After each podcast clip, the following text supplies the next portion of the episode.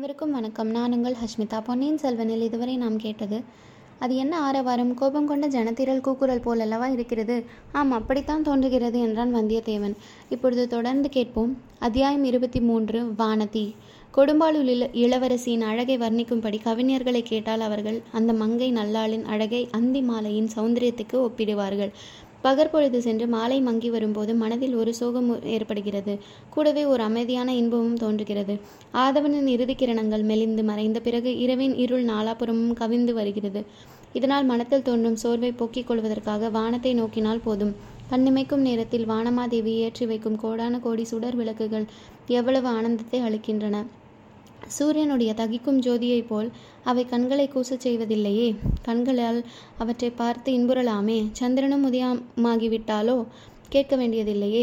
முத்துச்சுடர் போன்ற முழுமதியின் நிலவின் உலகம் பூரிக்கிறது. உள்ளமும் உடலும் பூரிக்கின்றன. மாலை வந்ததும் தாமரைகள் கூம்புவது என்னவோ உண்மைதான். ஆனால் விண்மீன்களுடன் போட்டியிடுவது போல் மல்லிகை மொட்டுகள் வெடித்து மலர்ந்த அவற்றின் நறுமணத்தினால் வானமும் பூமியும் போதை கொள்கின்றன அல்லவா? அஸ்தமித்ததும் பட்சிகளின் குதூகல துவனிகள் ஓய்ந்து விடுகின்றன என்பது உண்மைதான். ஆனால் அதோ தேவாலயத்தில் இருந்து வரும் சேமக்கல சத்தமும் அஸ்தமித்ததும் பட்சிகளின் குதூகல துவனிகள் ஓய்ந்து விடுகின்றன என்பது உண்மைதான். ஆனால் அதோ தேவாலயத்திலிருந்து வரும் சேமக்கல சத்தமும் நாதஸ்வர வாத்தியத்தின் இன்னிசையும் இப்போது எவ்வளவு மதுரமாய் இருக்கின்றன மணி மாடங்களின் மீதிருந்த மென்மையான விரல்கள் மீட்டும் வீணையையும் யாழும் எத்தகைய இன்ப கீதத்தை எழுப்புகின்றன. கொடும்பாளூர் இளவரசி வானதியின் அழகில் இப்படியே சோகத்தின் சாயலும் களிப்பின் மெருகும் இனம் தெரியாதபடி கலந்து போயிருந்தன. அழகுக்கு ஒத்தபடி அவளுடைய சுபாவமும் இருவகைப்பட்டிருந்தது. ஒரு சமயம் அவளை பார்த்தால் துயரமே உருக்கொண்ட சந்திரமதியையும் சாவித்திரியையும் போல் இருக்கும். இன்னொரு சமயம் பார்த்தால் ரம்பையும் ஊர்வசியும் தேவருலகில் இப்படித்தான் ஆடிப்பாடி காதலில் கழித்து மாதவியைப் போல் ஒரு சமயம் அவள் இன்ப உயிர் சிலையாக விளங்குவாள். மற்றொரு சமயம் கணவனை பறிகொடுத்த கண்ணகியின் சோக வடிவம் இதுதானோ என்று கருதும்படி இருக்கும். ஒரு சமயம் மாலை வடிவேலரின் மையலுக்கு உள்ளாகி இதயம் கலந்து நின்ற வள்ளியைப் போல் தோன்றுவாள். இன்னொரு சமயம் தேவலோகமெல்லாம் களிக்கூத்தாடும்படி கார்த்திகேயருக்கு மாலையிட்டு மகிழ்ந்த தெய்வானை இவளேதான் என்று எண்ணி மகிழும்படி ஆனந்த உருவாகி விளங்குவாள். சேர்ந்தாற்போல் பல தினங்கள் வானதியின் முகத்தில் ஒரு சிறு புன்னகையை கூட காண முடியாது. வேறு சில நாட்களில் அவள் ஓயாது சிரித்து கொண்டே இருப்பாள். அந்த சிரிப்பையின் ஒளி கோடானு கோடி நுண் துளிகளாகி காற்று வெளியில் கலந்து உலகத்தையே ஆனந்த பரவசப்படுத்தும் வானதியின் இத்தகைய இருவகை சுபாவத்துக்கு காரணம் அவளுடைய பிறந்த வேளையும் வளர்ந்த காலமும் என்று ஊகிக்கலாம். அன்னையின் கர்ப்பத்தில் அவள் இருந்தபோது கொடும்பாலூர் சிறிய வேளார் கொடிய போர்களில் ஈடுபட்டிருந்தார். வெற்றி செய்தியும் தோல்வி செய்தியும் மாறி மாறி வந்து கொண்டிருந்தன. இவை அவளுடைய அன்னையின் உள்ளத்தில் கழிப்பையும் துயரத்தையும் மாற்றி மாற்றி உண்டாக்கின. வானதி பிறந்து சில காலத்துக்கு பிறகு அவளுடைய அன்னை காலமானாள். பிறகு வானதியை அவளுடைய தந்தை கண்ணுக்கு கண்ணாக வளர்த்து வந்தார். ஆனால் இதுவும் நீடித்திருக்கவில்லை. வீராதி வீரராகிய வானதியின் தந்தை அருமை மகளை முன்னிட்டு கூட அரண்மனையிலேயே உட்கார்ந்திருக்க விரும்பவில்லை. வீரபாண்டியன் ஓடி ஒளிந்த பிறகு அவனுக்கு துணை வந்த ஈழத்து படைகளை துரத்தி கொண்டு இலங்கை சென்றார். அங்கே போர்க்களத்தில் உயிர் நீத்து சரித்திரத்தில் ஈழத்துப்பட்ட சிறிய வேளார் என்று பட்டப்பெயர் பெற்றார். பின்னர் வானதியின் வாழ்க்கை சில காலம் ஒரே துயரமாய் இருந்தது. தாயை இழந்து தகப்பனாரால் வளர்க்கப்பட்ட பெண்கள்தான் அந்த சோக உணர்ச்சி எத்தகையது என்பதை அறிய முடியும். பெற்றோரில்லா பெண் கொடும்பாளூர் அரண்மனையில் சீராட்டி வளர்க்கப்பட்டாலும் அவளுடைய உள்ளத்தில் தந்தை பெற்றிருந்த இடத்தை யாரும் பெற முடியவில்லை. அதற்கு பலரும் பலவிதமாக ஆறுதல் கூறினார்கள். வருந்தாதே குழந்தாய் உன் தந்தை உன் வயிற்றில் வந்து மீண்டும் வீரமகனாக பிறப்பார். உலகம் வியக்கும்படியான அற்புத வீரச் செயல்களை புரிவார் என்று ஒருவர் கூறினார். இவ்வார்த்தைகள் வானத்தியின் அவளின் உள்ளத்தில் ஆழ்ந்து பதிந்து வேரூன்றின. அருமை தந்தை பிரிந்ததினால் ஏற்பட்ட துயரத்தையும் சோர்வையும் கற்பனை மகனை பற்றி ஒண்ணுவதிலேயே போக்கிக் கொள்ள முயன்றாள். அதில் ஓரளவு வெற்றியையும் அடைந்தாள். தனக்கு பிறக்கும் குமரன் எப்படி எப்படி இருப்பான் எந்தெந்த மாதிரி நடப்பான் எத்தகைய வீர செயல்களை புரிவான் என்ற மனோராஜ்யத்தில் நாள் கணக்காக மூழ்கி விடுவாள். கற்பனை கண்ணின் மூலமாக அந்த வீரமகன் தூர தூர தேசங்களுக்கு சென்று மாபெரும் யுத்தங்களில் வெற்றி பெறுவதை பார்த்தாள். வேகமாக திரும்பி வந்து அவன் அடைந்த வெற்றியின் காணிக்கைகளை எல்லாம் தன்னுடைய காலடியில் சமர்ப்பிப்பதை பார்த்தாள். அவன் மணிமுடி தரித்த வீர சிம்மாசனத்தில் அமர்ந்திருப்பதை பார்த்தாள். ராஜாதி ராஜாக்கள் வந்து அவனுக்கு கப்பம் கட்டி அடிபணுவதை பார்த்தாள். அவனுடைய திருமுகத்தை கண்டதும் ஜனத்திரல்கள் பூர்ணச்சந்திரனை கண்ட மாகடலை போல் பொங்கி எழுந்து அலைமோதி ஆரவாரிப்பதை பார்த்தாள். நூறு நூறு கப்பல்களின் வீரர்களை ஏற்றிக்கொண்டு அவன் கடல்களை கடந்து சென்று அப்பாலுள்ள நாடுகளிலே வெற்றி கொடி நாட்டுவதை பார்த்தாள். அன்னையே நான் அடைந்துள்ள இத்தனை பெருமைக்கும் காரணம் நீயே அல்லவா என்று தன்னிடம் அடிக்கடி அவ்வீரமகன் வந்து கூறுவதையும் கேட்டாள். அந்த அறியாத பேதை பெண் சில சமயம் தன் ஆளிலை வயிற்று தொட்டு தடவி பார்த்து கொள்வாள். தன் கற்பனை மகனை ஒருவேளை வயிற்றில் வந்துவிட்டானோ என்றுதான். பழந்தமிழ் நாட்டில் ஆண்கள் பெண்கள் அனைவரும் பாரத கதையை கேட்டு அறிந்திருக்கிறார்கள்.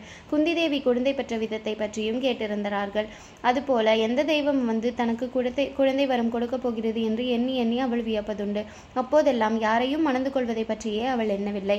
வயது வந்த பிறகு உலகம் ஓரளவு தெரிந்த பிறகு கணவன் ஒருவனை மணந்தே ஆக வேண்டும் என்றும் அவன் மூலமாகவே குழந்தை பெற்றை அடைய வேண்டும் என்றும் அறிந்தாள். அப்போது கணவனை பற்றி அதிகமாக மனோராஜ்யம் செய்யவில்லை. பழையாறை அரண்மனைக்கு போன பிறகு அவளுடைய வாழ்க்கையிலும் மனப்போக்கிலும் மாறுதல் ஏற்பட்டது. குந்தவை தேவியின் பெருமிதம் கலந்த அன்பு அவளுக்கு ஆறுதலும் குதூகலமும் அளித்தன.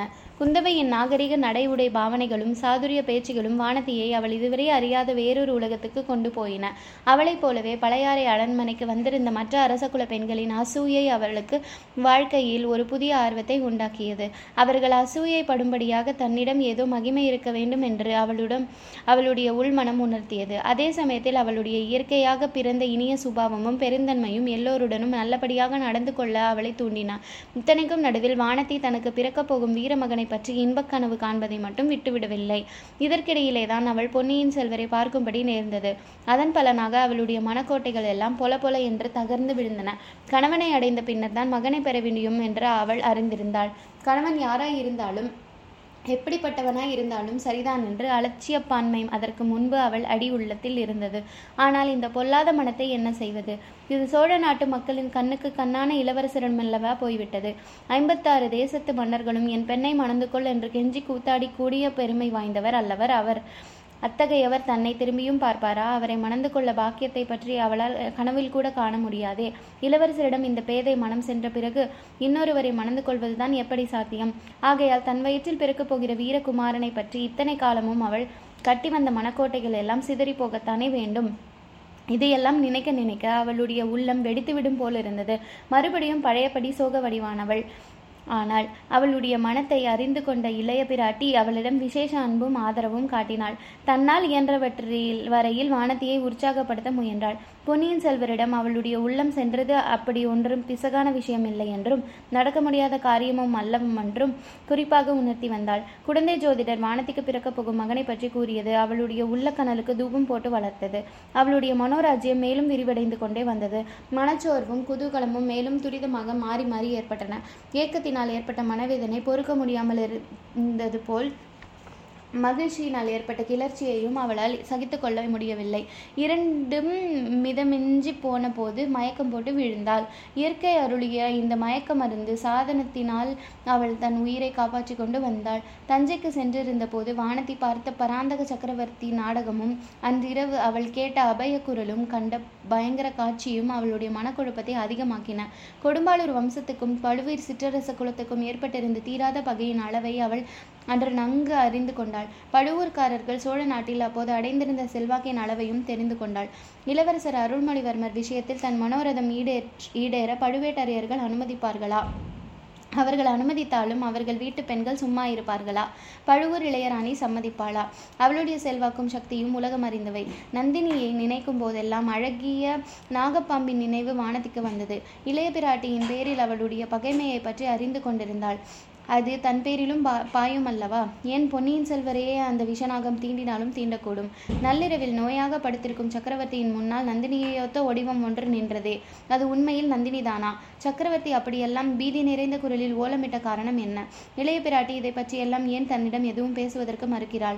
ஆமாம் இளைய பிராட்டியின் மனமும் மாறிப்போயிருக்கிறது. தன்னிடம் முன்போல் அவ்வளவு கலகலப்பாக பேசுவதில்லை. அடிக்கடி தன்னை விட்டு விட்டு தனிமையை நாடி போய்விடுகிறார். அவரை ஏதோ பெருங்கவலை பீடித்திருக்கிறது. ஒருவேளை பொன்னியின் செல்வரை பற்றிய கவலைதானா என்னவோ? அதனாலே தான் தன்னிடம் அதை பற்றி சொல்வதற்கு மறுக்கிறார் போலும். இன்றைக்கு கூட திடீரென்று இளைய பிராட்டி காணாமல் போய்விட்டார். அவர் இல்லாத சமயங்களில் இந்த பெண்கள் என்ன பாடுபடுத்துகிறார்கள்? என்ன கொட்டமடிக்கிறார்கள்? கவலை என்பதை அறியாதவர்கள். எது எப்படி போனாலும் அவர்களுடைய கும்மாளத்துக்கு குறை ஒன்றும் கிடையாது. அவர்களுடைய கேலி பேச்சுகளை வானத்தினால் எப்போதுமே சகித்துக்கொள்ள முடியவதில்லை அதுவும் இந்த இரண்டு மூன்று தினங்களாக ஒரே சோகக்கடலில் வானத்தை ஆழ்ந்திருந்தபடியால் அவர்களுடைய வீண் பேச்சுக்கள் அவளுடைய காதில் நாராசமாக விழுந்தன. இளைய பிராட்டி எங்கேதான் போயிருப்பார் என்று தேடிக்கொண்டு புறப்பட்டாள். மூத்த மகாராணியின் அரண்மனையில் ஏதோ சபை கூடியிருக்கிறது என்றும் அங்கே போயிருக்கிறார் என்றும் தெரிந்து கொண்டாள். ஆகையால் அந்த அரண்மனைக்கு சென்றால் வானதி போவதற்குள் அங்கே சபை கலைந்துவிட்டது. பெரிய மகாராணியும் அவருடைய செல்வ புதல்வர் மதுராந்தகரும் அந்தரங்கமாக பேசிக் கொண்டிருந்தார்கள் என்று அறிந்தாள். எதனாலோ இந்த செய்தி வானதிக்கு மேலும் கவலை உண்டாக்கியது. அங்கிருந்து மறுபடியும் புறப்பட்டாள். அரண்மனை வாசலில் ஜனத்திரளில் பெரும் இரைச்சல் கேட்டது. விஷயம் இன்னதென்று தெரியவில்லை. இளைய பிராட்டியை உடனே பார்க்க வேண்டும் ஆர்வம் மிகுந்தது. அரண்மனையில் சேடி பெண்களை ஒவ்வொருத்தியாக விசாரித்தாள். சற்று முன்னால் ஆழ்வார்க்கடியான் என்னும் வீர வைஷ்ணவனுடன் இளைய பிராட்டி அந்தரங்கமாக பேசிக் கொண்டிருப்பதாகவும் பிறகு அரண்மனை தோட்டத்து ஓடையை நோக்கி சென்றதாகவும் ஒரு சேடி கூறினாள். இளைய பிராட்டி தனிமையை நாடிச் செல்லும் சமயங்களில் யாரும் வந்து தொந்தரவு செய்வதை இப்போதெல்லாம் அவர் விரும்புவதில்லை. ஆகையால் ஓடை பக்கம் இளைய பிராட்டியை தேடிக்கொண்டு போகலாமா வேண்டாமா என்று வானதி தயங்கினாள். அச்சமயம் வாரிணி என்னும் மங்கை ஓட்டமாக ஓடி வந்தாள். பொன்னியின் செல்வர் கடலில் மூழ்கிவிட்டாராம் என்ற பயங்கர செய்தியை சொல்லிவிட்டு அலறி அழுதாள். மற்ற பெண்களும் இதை கேட்டு ஓவென்று கதறத் தொடங்கினார்கள். வானதிக்கோ முதலில் எவ்வித உணர்ச்சியும் உண்டாகவில்லை. சும்மா நின்றவளை மற்ற பெண்கள் உற்று நோக்கினார்கள். அடிப்பாவி உன்னுடைய துரதிர்ஷ்டத்தினால் தான் இளவரசர் கடலில் மூழ்கினார் என்று அவ்வளவு கண்களையும் அவளை நோக்கி இடித்து செல்வது போல் காணப்பட்டன. வானத்தினால் அதற்கு மேல் பொறுக்க முடியவில்லை. அங்கு நிற்கவும் முடியவில்லை. அரண்மனை தோட்டத்து ஓடையை நோக்கி ஓடினாள். ஓடையை நோக்கி ஓடிக்கொண்டிருந்த போது வானத்தியின் உள்ளமும் ஓடிக்கொண்டிருந்தது. இளவரசர் கடலில் மூழ்கிவிட்டார் என்ற வார்த்தைகளின் பொருள் அவளுக்கு விளங்கியது. அதனால் ஏற்பட்ட அதிர்ச்சியை மீறிக்கொண்டு மற்றோர் எண்ணம் மேலெழுந்தது. சென்ற சில தினங்களாக தண்ணீரை பார்க்கும் போதெல்லாம் அதில் இளவரசரின் முகம் பிரதிபலித்துக் கொண்டிருந்தது. கரையில் நின்று பார்க்கும் போதெல்லாம் அவருடைய முகமே தத்ரூபமாக தண்ணீரில் தோன்றும். தொடுவதற்கு போனால் மறைந்துவிடும். அதன் காரணம் என்னவென்பது வானதிக்கு புலனாயிற்று. இளவரசர் கடலில் மூழ்கிய போது என்னை நினைத்து கொண்டிருக்கிறார் என்னை அழைத்தும் இருக்கிறார். அதை அறியாமல் பாவி நான் கரையிலேயே நின்று வேடிக்கை பார்த்து கொண்டிருந்தேன். ஆஹா என்ன தவறு செய்து விட்டேன் போனதை நினைப்பதில் இனி பயனில்லை. இனி செய்ய வேண்டியதென்ன? பேதை பெண்ணே இனி செய்ய வேண்டியதை பற்றி யோசிக்கவும் வேண்டுமா? யோசிப்பதற்கு என்ன இருக்கிறது? அரண்மனை தோட்டத்தை அடுத்துள்ள ஓடை அரசலாற்றில் கலக்கிறது. அரசலாறு கடலில் போய் சங்கமமாகிறது. கடலின் அடியில் காத்திருக்கிறார் இளவரசர். எனக்காகத்தான் காத்து கொண்டிருக்கிறார். கடலின் அடியில் முத்துக்களாலும் பவளங்களாலும் ஆன அற்புத மாளிகையில் எனக்காக காத்து கொண்டிருக்கிறார். அவரை சந்தித்து போகாமல் இந்த உலகத்தில் எனக்கு வேறென்ன வேலை? யாருக்காக இங்கே நான் இருக்க வேண்டும்? இவ்வாறு வானத்தை தீர்மானம் செய்ததும் வானத்தியின் உள்ளத்தில் ஒருவித அமைதி உண்டாகிவிட்டது. அவளது பரபரப்பு அடங்கிவிட்டது. துயரம் நீங்கிவிட்டது. கவலை தேர்ந்துவிட்டது. நேரே ஓடைக்கரைக்கு சென்றாள். பளிங்கு கல்லினாலான படிக்கட்டுகள் இறங்கி நின்றாள். சுற்றுமுற்றும் பார்த்தாள். அதே தூரத்தில் படகு ஒன்று வருவது தெரிந்தது. அதில் இருப்பவர் இளைய பிராட்டிதான். அவருடன் இருக்கும் ஆடவன் யார்? குழந்தை ஜோதிடர் வீட்டில் முதலில் சந்தித்து இலங்கைக்கு ஓலை எடுத்து சென்ற வாலிபன் போல தோன்றுகிறது. இளவரசரை பற்றிய செய்தியை கொண்டு வந்தவன் அவன்தான் போலும். அதனாலே தான் அவனை இளைய பிராட்டி தனியாக அழைத்து போகிறார். விவரங்களை கேட்டு அறிந்திருக்கிறார். எனக்கு தெரிந்தால் கஷ்டப்படுவேன் என்று என்னை விட்டு விட்டு போயிருக்கிறார். அவர் வந்துவிட்டால் என் இஷ்டப்படி செய்ய முடியாது. ஏதாவது சமாதானம் சொல்ல பார்ப்பார். ஆறுதல் கூற பார்ப்பார். நான் இளவரசரை போய் சேர்வதை கட்டாயம் தடுப்பார். ஆனாலும் அவரிடம் செல்லாமல் கடைசியாக ஒரு தடவை விடை பெற்றுக் கொள்ளாமல் போவது நியாயமா? தாய் தந்தையற்ற அந்த அனாதை பெண்ணிடம் இத்தனை அன்பாக இருந்தாரே அவருக்கு ஒரு நன்றி வார்த்தையாவது சொல்ல வேண்டாமா? முடியாது. இனி ஒரு கணமும் காத்திருக்க முடியாது. இதோ தண்ணீரில் அவர் முகம் தெரிகிறது. இதோ அவருடைய முழு உருவமும் பொலிக்கிறது என்னை அவர் அழைக்கிறார். புன்னகை செய்து கூப்பிடுகிறார். உன்னை நான் மனம் புரிந்து கொள்வதற்கு எல்லா தடைகளும் நீங்கிவிட்டன. வா என்று அழைக்கிறார். இன்னும் ஏன் தாமதம்? ஆஹா தலை ஏன் இப்படி சுற்றுகிறது? பாழும் மயக்கம் வருகிறதா? என்ன? மயக்கம் வந்தால் பாதகமில்லை. கரையில் விழாமல் இந்த ஓடை தண்ணீரில் விழுந்தால் போதும். வானத்தியின் மனோரதம் நிறைவேறியது. அவள் தண்ணீரிலே தான் விழுந்தாள். கொதித்து கொண்டிருந்த உடம்பு இனிதாக குளிர்ந்தது. இதயம் குளிர்ந்தது. கீழே கீழே போய்க் கொண்டிருந்தாள். எத்தனை தூரம் எத்தனை காலம் போனால் என்று சொல்ல முடியாது. சில வினாடி நேரமாகவும் இருக்கலாம் நீண்ட பல யுகங்களாகவும் இருக்கலாம். ஆம் கடலின் அடியில் உள்ள அற்புத லோகத்துக்கு அவள் வந்துவிட்டாள். நாகலோகம் என்பது இதுதான் போலும். ஆகா எத்தகைய அழகிய மாளிகைகள் எத்தனை அடுக்கு மெத்தைகள் முடிவில்லாமல் சிகரம் எங்கே இருக்கிறது என்று தெரியாமல் அல்லவா இம்மாளிகைகள் உயர்ந்து விளங்குகின்றன. இங்கு உள்ள வெளிச்சம் எதனால் இவ்வளவு குளிர்ந்த மனோரம்யமாக இருக்கிறது? தண்ணீருக்குள் புகுந்து வருகிற வருவதனால் ஒளிக்கிரணங்கள் குளிர்ந்து இருக்கின்றன போலும். ஒளி எங்கிருந்து வருகிறது? மாளிகை சுவர்களில் இருந்தே வருகிறது போல் இருக்கிறது. ஆம் அதில் வியப்பில்லைதான். தங்கத்தினாலும் முத்துக்களினாலும் வைர வைடூரியங்களாலும் நாகசர்ப்பங்கள் சிரோத்தினங்களால் ஆன விசித்திர மாட மாளிகைகளின் குளிர்ந்த வெளிச்சத்தை பரப்புவது இயல்புதானே? அதோ கூட்டமாக வருகிறவர்கள் யார்? அவர்களுடைய தேகங்கள் எப்படி காந்திமயமாகி இருக்கின்றன? முகங்களிலே தான் என்ன தேஜஸ்? இவர்களெல்லாம் தேவலோகத்து ஸ்திரீ புருஷர்கள் போல் அல்லவா தோற்றமளிக்கிறார்கள்? நாம் வந்திருப்பது ஒருவேளை நாகலோகம் இல்லையோ? தேவலோகத்துக்கு வந்து விட்டோமோ? பிறகு கனவுக்குள் ஒரு கனவைப் போல் சில நிகழ்ச்சிகள் அதிவேகமாக நடந்தேறின. சிங்கார அலங்காரங்கள் செய்யப்பட்டிருந்த மணிமண்டபம் ஒன்றுக்கு வானத்தியை அவர்கள் அழைத்துச் சென்றார்கள். மண்டபத்தில் மத்தியில் பொன்னியின் செல்வர் தமது பொன்முகத்தில் புன்னகை பொலிய நின்று வானத்தியை வரவேற்றார். தேவ தந்துபிகள் முழங்க மணிகளும் மலர்களும் பொழிய மங்கள கோஷங்கள் ஒழிக்க இளவரசரும் வானத்தியையும் மாலையான மாற்றி திருமணம் புரிந்து கொண்டார்கள். அந்த ஆனந்தத்தின் மிகுதியை தாங்க முடியாமல் வானத்தி மூர்ச்சையாகி விழுந்தாள். வெகு நேரம் நினைவின்றி கிடந்த பிறகு இரு கரங்கள் அவளை தூக்கி எடுத்தன. அக்கரங்கள் பொன்னியின் செல்வருடைய திருக்கரங்கள் என்று முதலில் வானதி கருதினாள். அவர்தான் தன்னை தூக்கி எடுத்து வாரி அணைத்து மடியில் போட்டுக்கொண்டு மூர்ச்சையை தெளிவிக்கிறார் என்று எண்ணினாள். ஆனால் கைகள் கைகளிலே வளையல் தட்டுப்பட்டதும் சிறிது ஐயம் உதித்தது. வானதி வானதி இப்படி செய்து விட்டாயே என்று குரலும் பெண் குரலாக ஒலித்தது. மிக மிக பிரயாத்தனம் செய்து வானதி சிறிதளவு கண்ணிமைகளை திறந்து பார்த்தாள். குந்தவையின் முகம் அவள் கண்ணில் பட்டது. அக்கா அக்கா என் கல்யாணத்துக்கு நீங்கள் வந்திருந்தீங்களா? தங்களை காணவில்லையே என்று வானத்தியின் வாய் முணுமுணுத்தது. தொடர்ந்து கேளுங்கள். நன்றி வணக்கம்.